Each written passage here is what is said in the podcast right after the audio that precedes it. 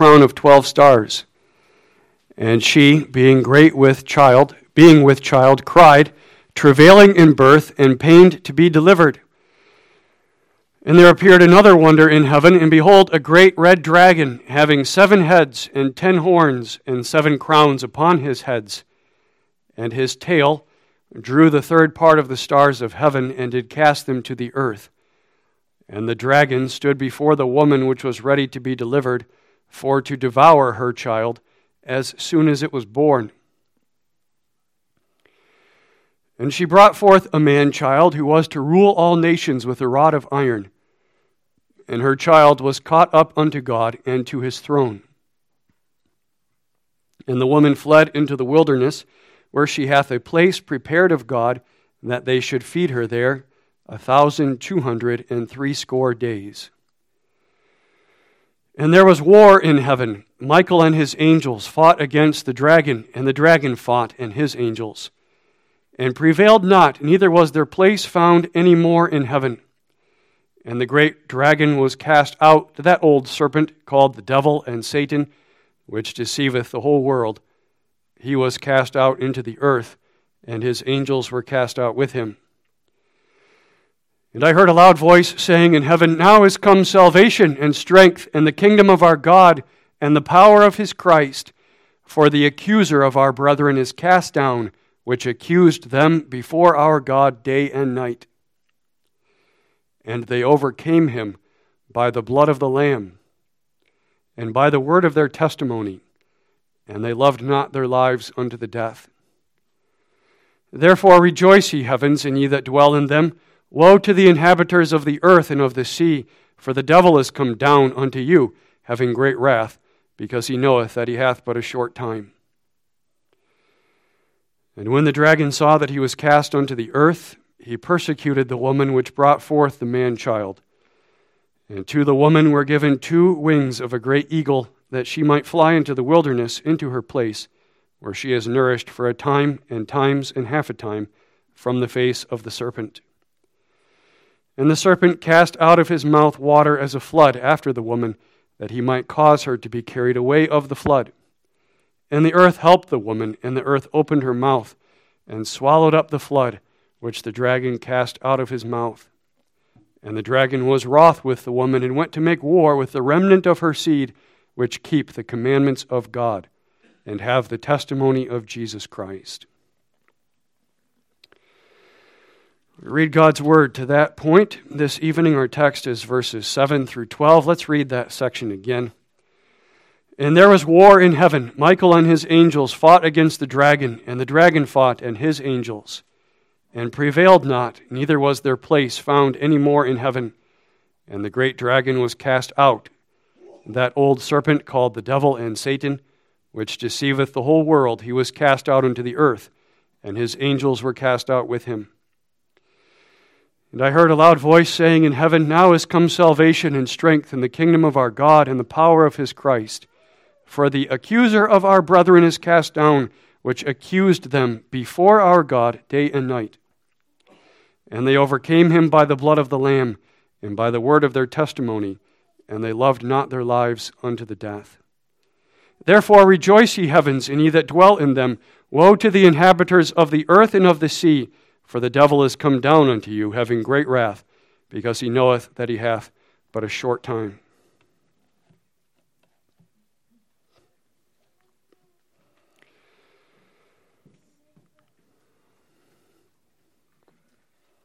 Beloved of God, this chapter that we read, Revelation 12, gives us an overview of the entire history of the world from the beginning of the world to the first coming of Jesus Christ, and then even past that through the whole New Testament age to the second coming of Jesus Christ. It gives us that overview of the whole history of the world from a particular point of view from the point of view of the great battle of the ages between the kingdom of darkness and the kingdom of light, between God and his purposes and the devil and his purposes. The first six verses of Revelation 12 give us the scene of the part of that battle that is upon the earth. The vision there opens with a woman who has 12 stars upon her head. That's the Old Testament church. The 12 stars are the 12 tribes of Israel. This woman, the Old Testament church, is pregnant with a man child, the Lord Jesus Christ himself, who, of course, is born out of the Old Testament church and born to the Old Testament church, comes out of the womb of the church of the old dispensation in the fullness of time. This pregnant woman, the Old Testament church, is not alone, however. We also read of this great red dragon. He's identified in verse 9 as the devil and Satan, who desires to eat up this man child, the Christ, as soon as he is born. A reference to the fact, first of all, that throughout the entire Old Testament, the devil is trying to cut off the line of Jesus Christ so that he does not come, so that he's consumed, as it were. And then, more especially, it's a reference to the fact that when he did come, when he failed to prevent his coming, and the man child was born, the devil did everything in his power to try to consume him before he was able to become the foundation of the church. And so, children, you remember what Herod did after Jesus was born? He commanded that all the baby boys, two years old and younger, in Bethlehem be killed. And behind that was the devil. And this verse tells us that. And this verse tells us that that devil was trying to consume him as soon as he came into the world. And then there were other attempts too, weren't there?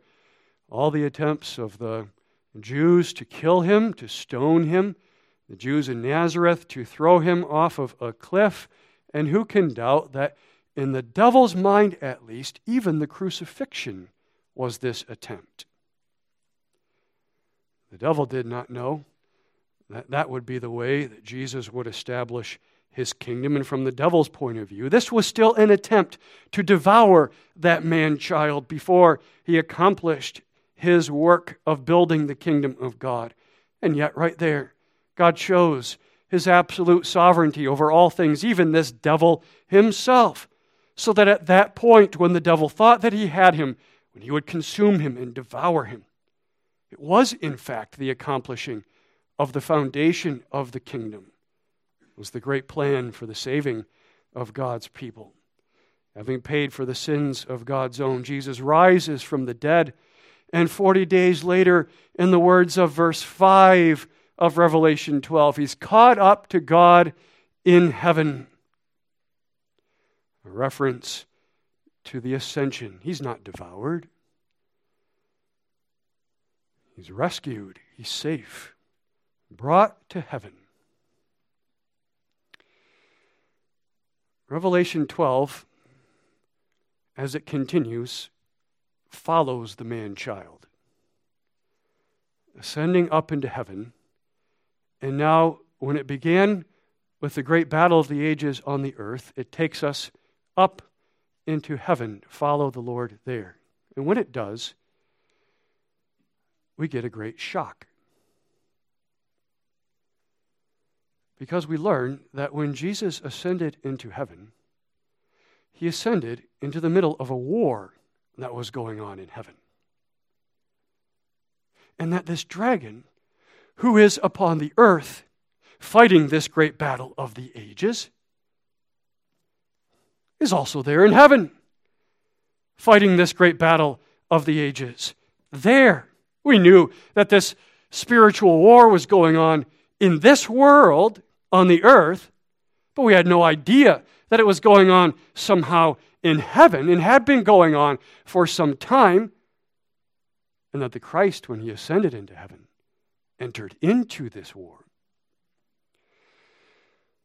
But our shock and surprise turns to joy and hope as it is this same Jesus, particularly now in his ascension into heaven, who ends that war in heaven, granting one more piece of his redemptive victory for the people of God. Let's take that up tonight under the theme War in Heaven. War in Heaven. Notice first the war, second, the victory, and third, the results. War in heaven, the war, the victory, and the results. There is a war that is going on in heaven, the text says. And it says that this war is due to an attack from the devil and his angels. Verse 7 Michael and his angels fought against the dragon, and the dragon fought and his angels, the dragon and his angels. Verse 4 has already informed us about this dragon and these angels of his. There we're told that this great red dragon swiped one third of the stars of heaven. That's a reference to the angels of heaven with his tail and cast them down to earth. It's a reference to the fall of Lucifer, who was himself an archangel and had angels under his direction. Before even the fall of Adam, the devil revolted against God, tried to overthrow the plan of God in Jesus Christ and to become God himself. And apparently, when he started that revolution, one third of the angels of heaven joined him in that revolt. Isaiah 14, verse 13, speaks of this more as well. As punishment for this, God removed Lucifer out of his position and cast him down to the earth along with those angels who sided with him, who then become the demons of this Lucifer, so that the dragon or the devil and his angels are the antagonist in this war. When he fell and was cast out of heaven, the devil did not stop his revolution against God and his purpose, but he carried it on and throughout the whole history of the world, he attempts to overthrow God and his purposes and his kingdom and to set up his own purposes and his own kingdom. And we learn here that though we experience all of that here upon the earth, Satan was also able, through the Old Testament period at least, to take that war, in some sense, back into heaven. Now, be careful when you think about that. Because just like that war on earth here, it's not so much a physical war as it is a spiritual war. So, there.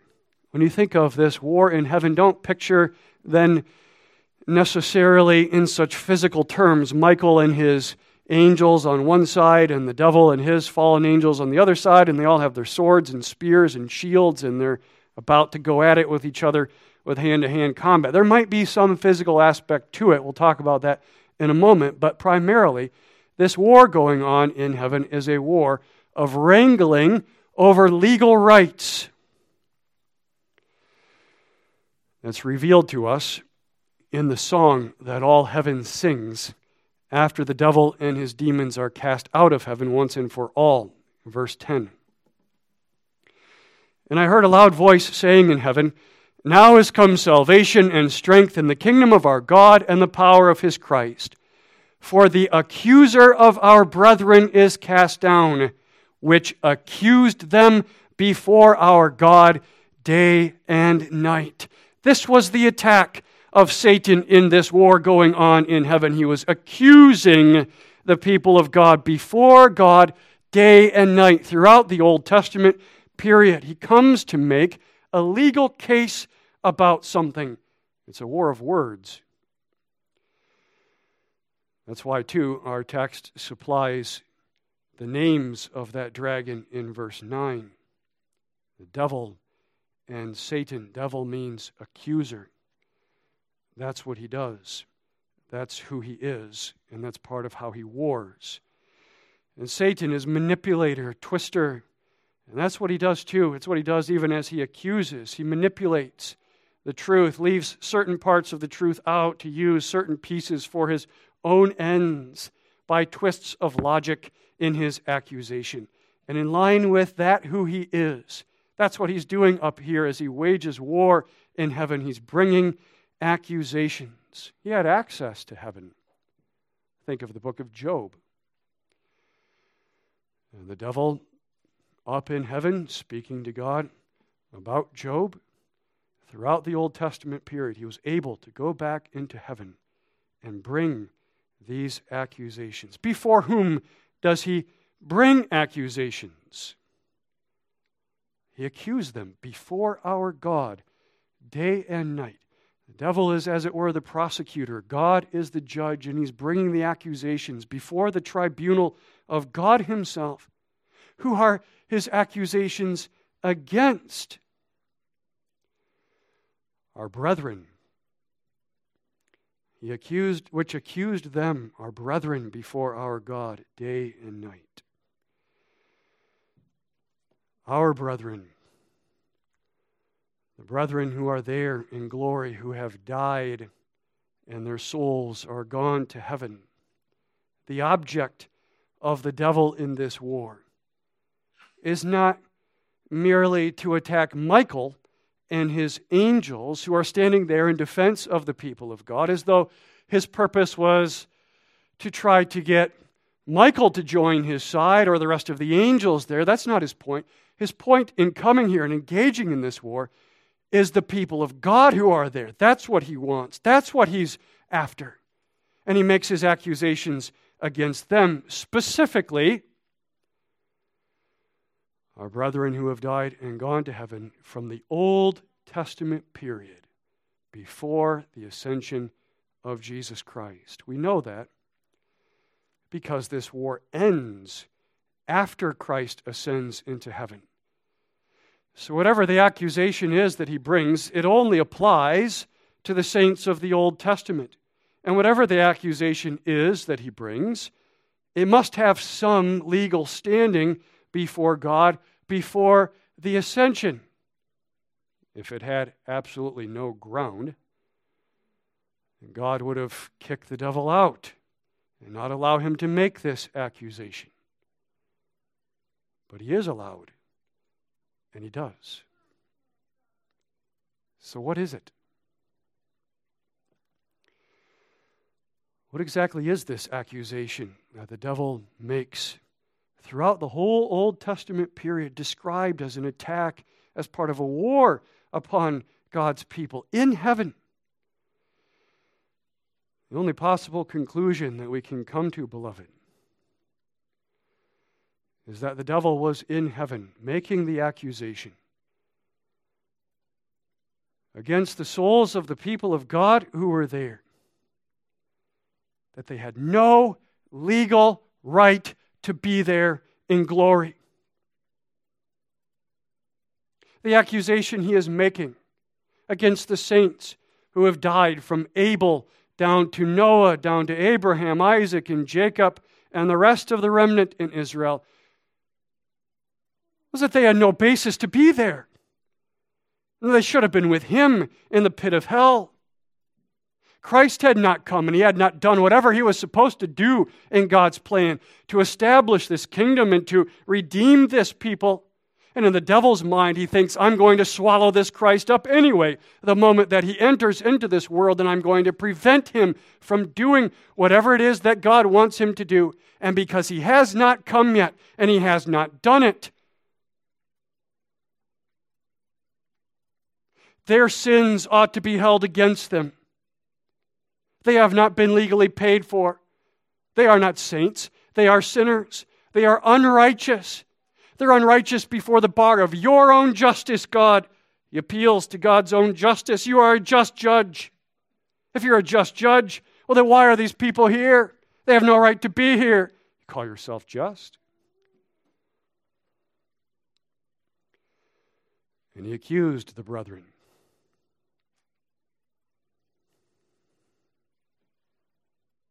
Look at Abraham over there, God. All you people here. How many times did he lie about his wife? Not one of those is paid for.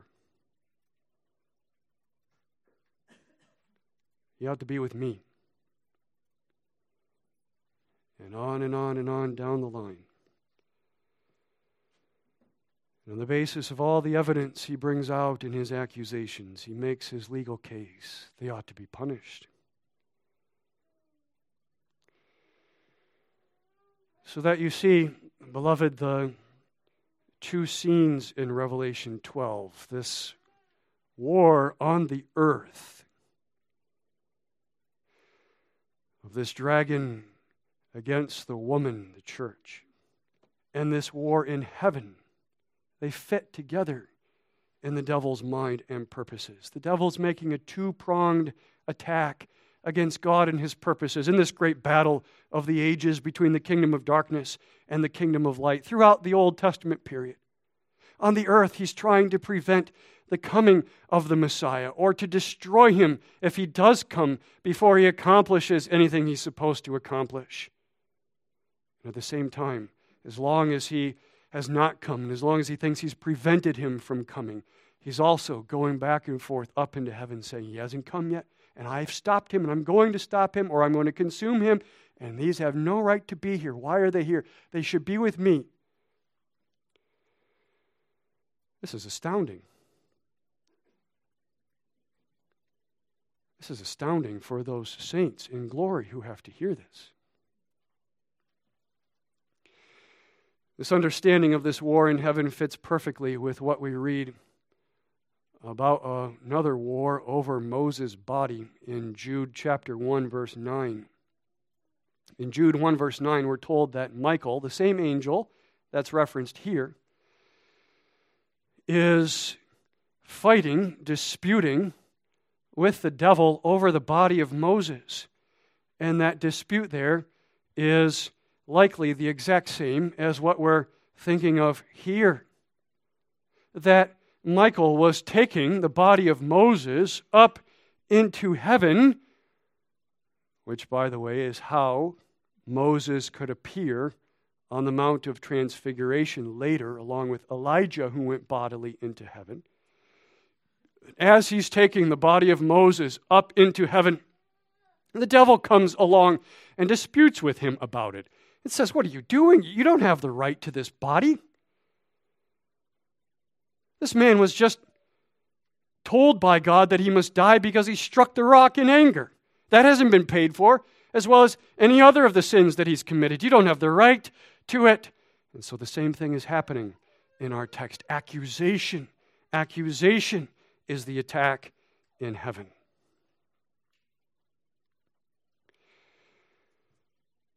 The main mode of attack for the devil in this great battle of the ages, beloved, is temptation.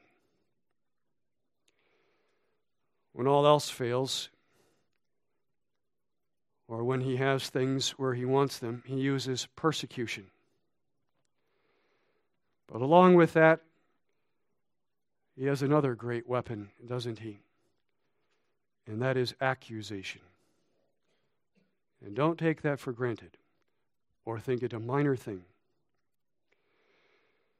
And not only does he use it in his war up in heaven throughout the Old Testament age, but he uses it in his war on the earth too, doesn't he? Have you ever faced this attack of the evil one? His use of this weapon? I don't speak now to the comfort of any who is outside of Jesus Christ, who lives and walks headlong in sin without repentance, thinking that it's safe nonetheless, and that there will be no consequences and no danger. You are in grave danger. Turn ye, turn ye, in the name of the Lord Jesus Christ, and bow the knee to the one who is Savior and Lord, and there find hope and comfort. But for the saints of Jehovah God who have faced this attack upon the church,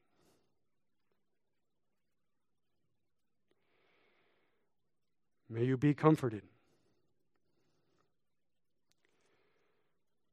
Because this attack is vicious.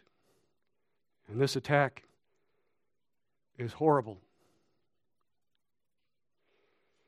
Bringing sins to mind, bringing accusation, especially sins of years gone by, is saying to God's saints the same things that he said to these saints in glory. You think you have a right to heaven?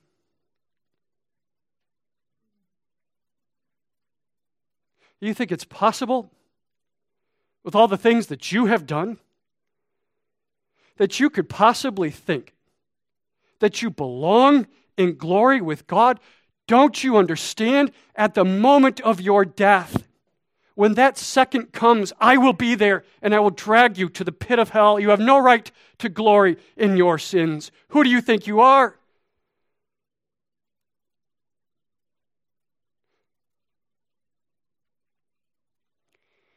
They're too great, they're too much. Nobody's done this.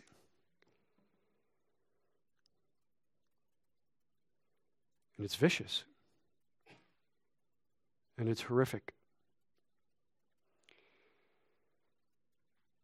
But astoundingly, he, he brings this to heaven through the Old Testament. And the saints there in glory have to hear this as he, he brings accusations throughout the Old Testament again and again. And it's not beyond the realm of possibility, beloved, that as he makes these accusations, that he and his demons make some kind of physical move forward to try to take the souls of God's people there back with him down into hell. I have the rights to them, he says, as, a, as he sends his host forward to move on Isaac and Jacob and the rest. And there it is Michael and his angels, his host, who stand for the defense of the children of God throughout the Old Testament period. And there was war in heaven. Michael and his angels fought against the dragon and his angels. Michael and his angels. Michael is another archangel. Jude 1, verse 9 tells us that. And as an archangel, he's kind of a general among the angels and has a host of angels under his own charge. And apparently, it was God's will to charge Michael and his host specifically with the task of guarding and protecting the people of God.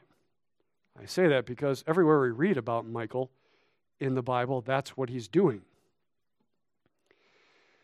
That's what he's doing in Jude 1, verse 9 when he's contending over the body of Moses, protecting that body. That's what he's doing in Daniel 10. You can read that on your own sometime, where Michael comes to help one of his own angels under his charge who is battling with a demon over the influence of the prince of Persia for the sake of protecting the people of God. And then in Daniel 12, verse 1, it says it explicitly, where Michael is called the great prince which standeth for the children of God's people. In line with that particular charge, then, that's granted to Michael and his host, they are the ones who are standing in the defense of God's people in heaven here throughout the Old Testament as this attack from the devil and his angels come upon them. And while there may have been some kind of forceful prevention on the part of Michael and his demons, as the devil, if he did, and his host move forward upon the souls of Jehovah God there. In the main, their defense was legal, as the attack was legal. And you can imagine Michael responding to the devil, his former co general, that he's not taking one soul of any of God's people with him. Because he's not considering the eternal counsel of Jehovah God that is as changeless and as irrefutable and irrepressible and sovereign as God Himself. And at the heart of whose counsel is this Jesus Christ and all of the saints chosen in him, the Christ who was appointed as representative head of the people of God and who will come to the earth and will accomplish the redemption, for God has decreed it. His counsel will stand. It's so sure, devil, that these saints may be here now, even though he has not come in time. They may be here because nothing can stop his counsel from coming to pass. The devil, of course, cares nothing for that truth and thinks the whole argument rubbish and delusional as he is. He still thinks that he can prevent the counsel of God from coming to pass. And he argues, Look, he has not come yet, and I'm probably the one who has prevented it. And it, in any event, it hasn't actually happened. So they don't have the right. And you can hear Michael responding with the promise of God Lucifer, Satan, the devil.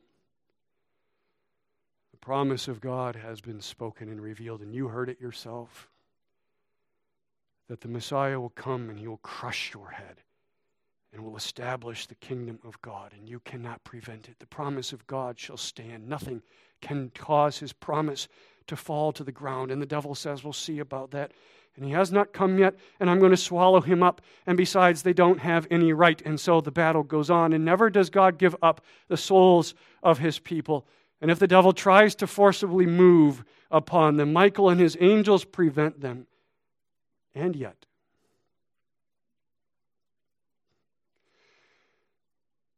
to a certain extent, not to a full extent, but to a certain extent. The devil has a point.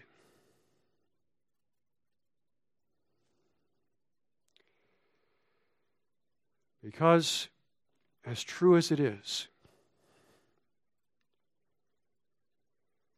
that God's counsel shall stand, and his promise shall stand and will be accomplished, and it's absolutely sure the Christ must come in time and must pay for the sins of God's people. And therefore, throughout the Old Testament, they cannot completely shut the devil's mouth.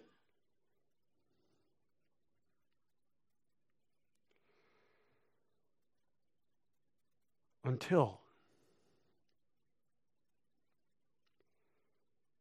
in the fullness of time, when the seed of the woman is born into the world and is not consumed, in accord with the counsel and the promise of God, he mounts his cross and at the moment when the evil one thought that he had him in his grip, he accomplishes the redemption of the people of God, bearing upon himself the eternal weight of the sins of all of his elect. Rising again the third day, having made that payment, the very oracle of God upon that event, declaring, Yes, it has been paid for, it is indeed finished. And then in the final piece, in that final decisive moment, when full victory comes into heaven itself, as the Lord is caught up in his ascension to his place at the right hand of God in triumph.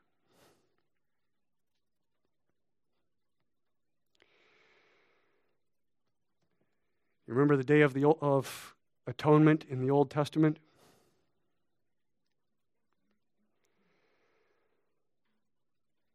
That day, once a year, when the high priest would make atonement for the sins of Israel,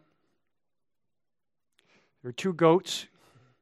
Remember this that the one goat would be sent out into the wilderness as a picture of the fact that our sins are removed from us as far as the east is from the west. And then that other goat was the picture of how that is the case, how our sins are removed from us as far as the east is from the west. The high priest would put his hands upon the head of that goat and he would confess the sins of Israel, imputing them to the head of that goat. And then that goat would be taken and it would be strung up and its neck would be slit and all the blood drained out of that goat. It's a picture of the atoning sacrifice of the cross.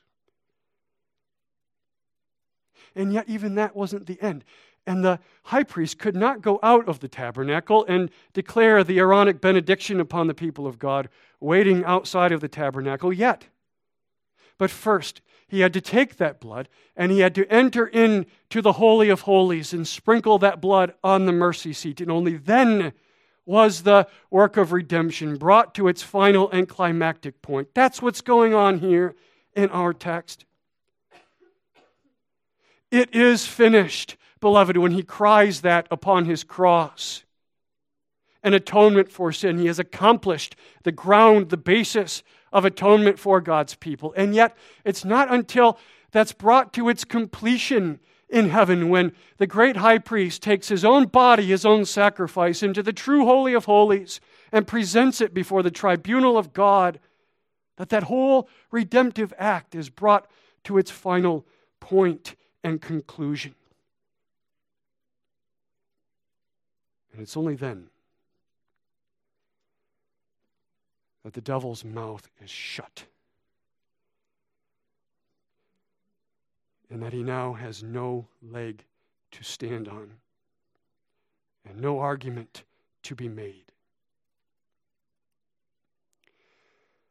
This explains the shouts of triumph in heaven in verse 10 after Christ ascends into heaven. Now is come salvation and strength and the kingdom of our God and the power of his Christ. For the accuser of our brethren is cast down, which accused them before our God day and night. Can you imagine this? Think of this in heaven, what this must have been like when the Son of God comes up into glory on that cloud that took him up into heaven, and that cloud docks, as it were, into glory. And the Christ gets off of that cloud amidst all the throngs of the host of the angels and the saints who are there glorified, and they all lead him to the throne of God, where he's brought to his place at the right hand of God, seated down, the conquering king. And when he sits there, the cacophony of voices that rises up in exclamation with a shout of triumph because they understand what this means. Now has come salvation. Now has come salvation to a certain extent to heaven itself. The blood is here. Now has come strength, and now has come power, a power that can shut the devil's mouth once and for all. Now has come the kingdom Satan's kingdom in principle is defeated. The Christ is sovereign Lord over all. What a day that day was for heaven. And with him seated upon his throne. And all the saints there understanding the implications of all of this, what this means. Verse 11 tells us that it's they who overcome the devil now. As it were, Michael and his angels take a step back, and the saints themselves rush forward, and they overcame him by the blood of the Lamb. They, the saints, and by the word of their testimony, and they loved not their lives unto the death. Look, devil, they shout as they drive him out. The blood is here, the Christ is here, the Lamb is here slain. You thought you had him, but when you thought you had him, he had you. Our sins are paid in full. This is the blood that we believed in that was coming to atone for our sins. Our testimony upon the earth was that we were trusting in the coming Messiah. He will pay for our sins, we said. And this is why we love not our lives unto the death. We died in faith, knowing that He was coming. And because He's there, they drive Him out. So that verse 8 says their place was not found in heaven, anymore.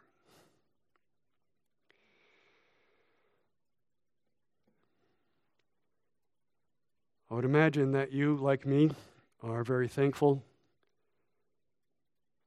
to be born in the New Testament age, be a child of God after the coming of Jesus Christ, when the scriptures are complete, when we have the full view of all of the work of God's redemptive purpose.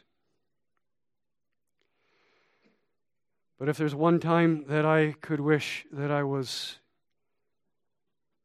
alive and died in the Old Testament and have gone to heaven in my soul, it's when I read this passage. Wouldn't it be marvelous to be a part of this throng that moves upon that old serpent and casts him out of heaven once and for all? Shut the door behind him. To be there with the saints and see the Son of God come up and the devil go down.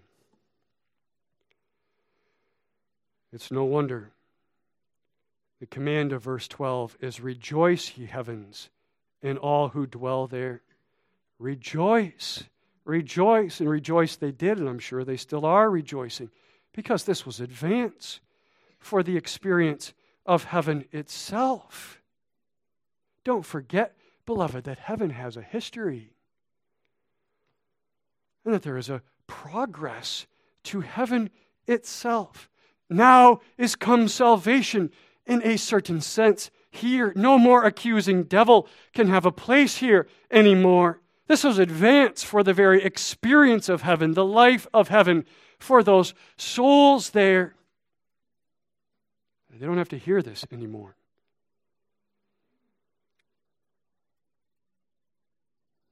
And for our loved ones who are there, who have died in Jesus Christ, to not have to hear the accusations of that evil one, to not have to see him have a right to be there, but to have the peace of the fullness of the joy of God there. That's the result of all of this. For heaven, a greater experience of heaven itself for the saints there. But the first result of this event for us who are upon the earth is a little bit more sobering, isn't it? Verse 12 Woe to the inhabitants of the earth and of the sea, for the devil is come down unto you, having great wrath, because he knoweth that he hath but a short time after the ascension of the Lord Jesus into heaven and the removal of the devil from heaven. The devil now wages all of his war here upon the earth. He now only has one front in which he can fight instead of two in this great battle of the ages. What else does he have? This is all that he has left. Having failed to prevent the coming of Jesus Christ and having failed to consume him when he did come and Christ having accomplished his redemptive work and barred now from heaven itself, he focuses all of his attention here. And throughout the whole New Testament period, his attack here is vicious. And more vicious than it was in the Old Testament and will increase in viciousness as he sees the counsel of God being unfolded and as he becomes more desperate as it gets closer and closer to the end and as God looses him to make one great final desperate flailing attack in the end. And the narrating voice in chapter 12 says, Beware.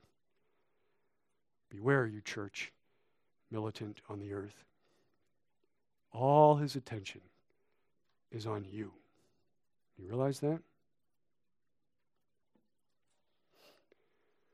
Conscious of that? This is no game we're playing. This is real.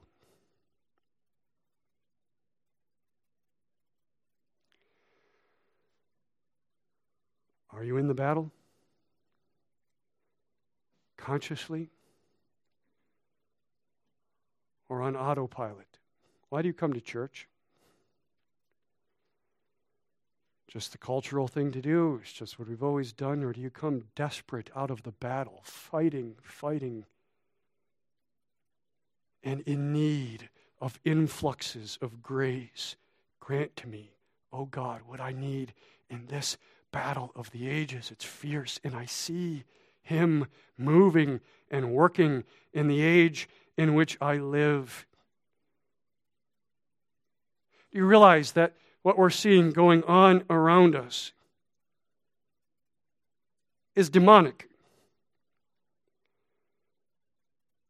Verse 15 says that he casts water to flood out the church, to try to get her in this New Testament period. That's the attack of the of the worldly age, of the worldly culture that's like a flood trying to flood out and overwhelm the church so that she loses who she is in the midst of this world. That's what he wants to destroy her and to establish his own kingdom and to er, erase anything that God would accomplish. Do you trace it back to that?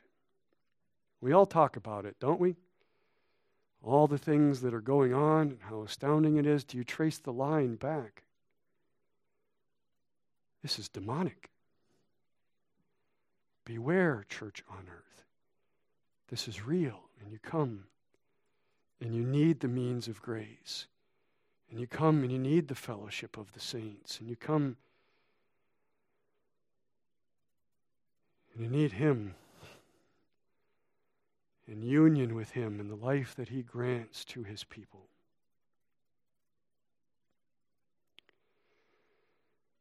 And yet, beloved, at the same time, just as his first coming, the Lord Jesus Christ,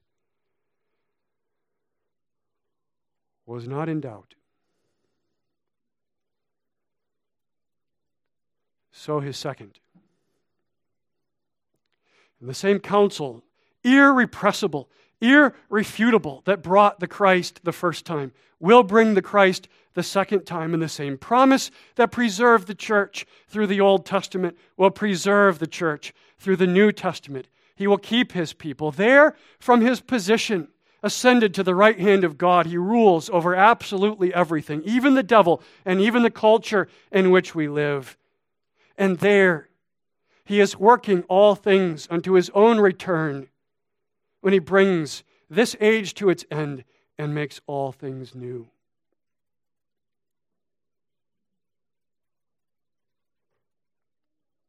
And in the meantime, we face the attack of the devil with temptation, and the attack of the devil with persecution. Don't forget. Though he will bring the attack of accusation, it's as empty here as it is up there. He'll keep trying it, He'll keep bringing it.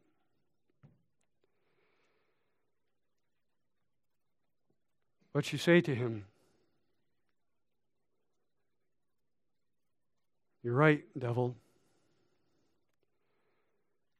All of those sins you're bringing up are mine.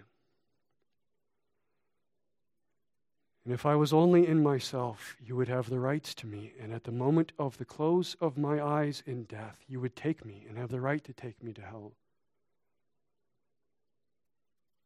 But I'm not in myself, and I'm not by myself. I'm in Jesus Christ. And His blood has accomplished redemption. And His resurrection is the declaration of God that sin has been paid for, these sins too, and his place in glory was the bringing of the blood into the Holy of Holies. You can't have me, and you won't have me.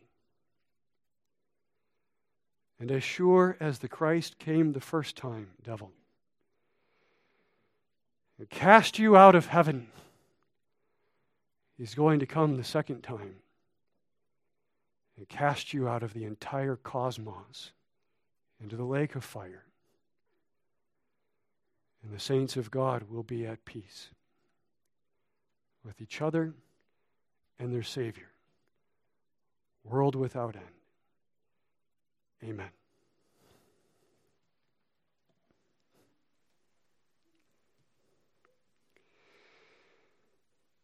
Father, bless thy word to our hearing and give us peace in Christ, in whose name we pray. Amen.